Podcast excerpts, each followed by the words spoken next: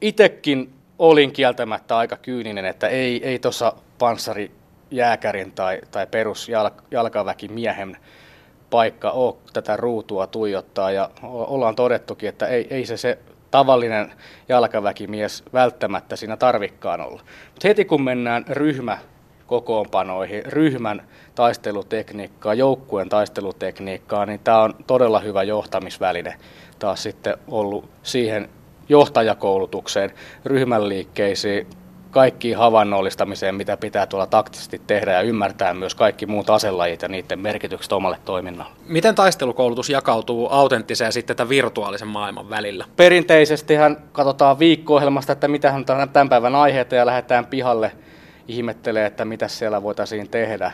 Tässä niin järjestelmässä niin mennäänkin se oppitunti vedetään täällä tämmöisellä järjestelmällä se, mistä se aika otetaan, niin pikkusen pitkäksikin. Eli se, mikä on suunniteltu oppitunti siitä taktisesta aiheesta, taisteluteknisestä aiheesta, niin se oppituntiin käytettävä aika käytetään täällä luokassa sen pelaamalla harjoittamiseen. Ja se voi se aika mennä pikkusen myös pitkäksi, mikä siinä taas on. Kun ollaan huomattu, että sitten se menee siellä mettässä paljon paremmin kerralla jakeluun se taistelutekninen idea, eli ei tarvitse siellä pihalla harjoituttaa, kuluttaa maastoa, kuluttaa polttoainetta, kuluttaa kalustoa, paukkupatruita niin paljon, kun se on tässä jo mielikuva harjoiteltu se kokonaissuoritus. Usein puhutaan nuorten varusmiesten fyysisen kunnon heikkoudesta. Onko tässä nyt riskinä, että Suomen suurimmasta kuntokoulusta ollaan tekemässä Suomen suurinta pelihallia? No mä en näe tuota kyllä riskinä en ole nähnyt sitä oikeastaan, se kunto on muuttunut pikkusen erilaiseksi. Ja, ja tota, se on, Cooperikunto meillä on todistetustikin laskenut, mutta se, se, se ei ole enää tämmöistä kestävyyskuntoilua, mitä väki tuolla muutenkaan harrastaa, vaan se on tämmöistä nopeata sählytyyppistä reagointi, nopeata reagointia, nopeata pursketa, sen tyyppinen kuntoilu, niin sitä, sitä ei oikein meillä mitata.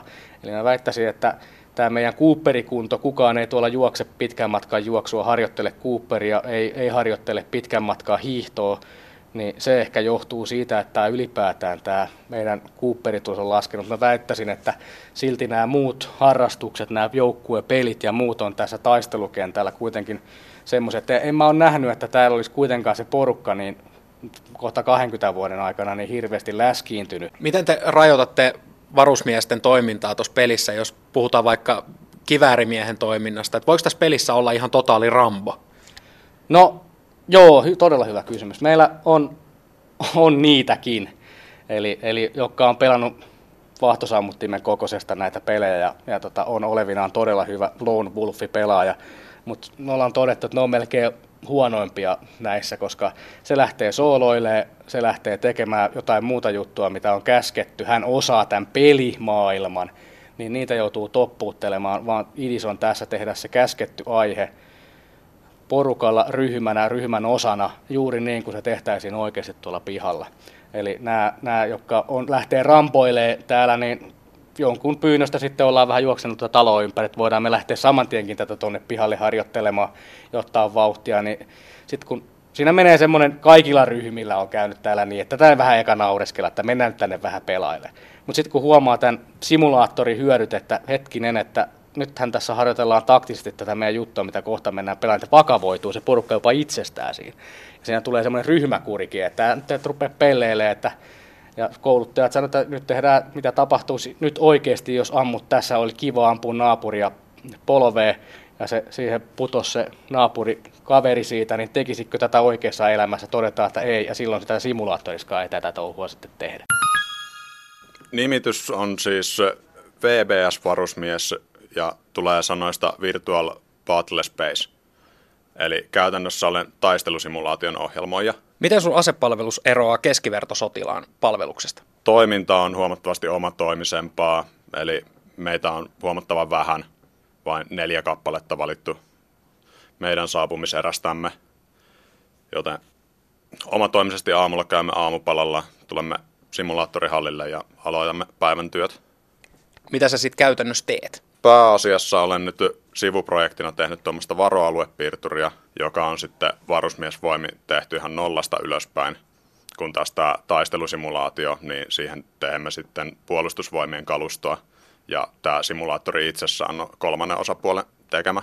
Miten tähän hommaan pääsee? Miten sä hait varusmiespalvelukseen tämmöiseen homma? Alun perin hain varuspal- varusmiespalvelukseen aivan normaalisti, mutta P-kaudella sitten infottiin, että tällainen vaihtoehto on olemassa ja siihen on nyt haku päällä. Siitä kautta pääsin sitten pääsykokeisiin, kun sinne ilmoittauduin. Pääsykokeessa oli käytännön tehtäviä ja teoriakysymyksiä ja sitten haastattelu.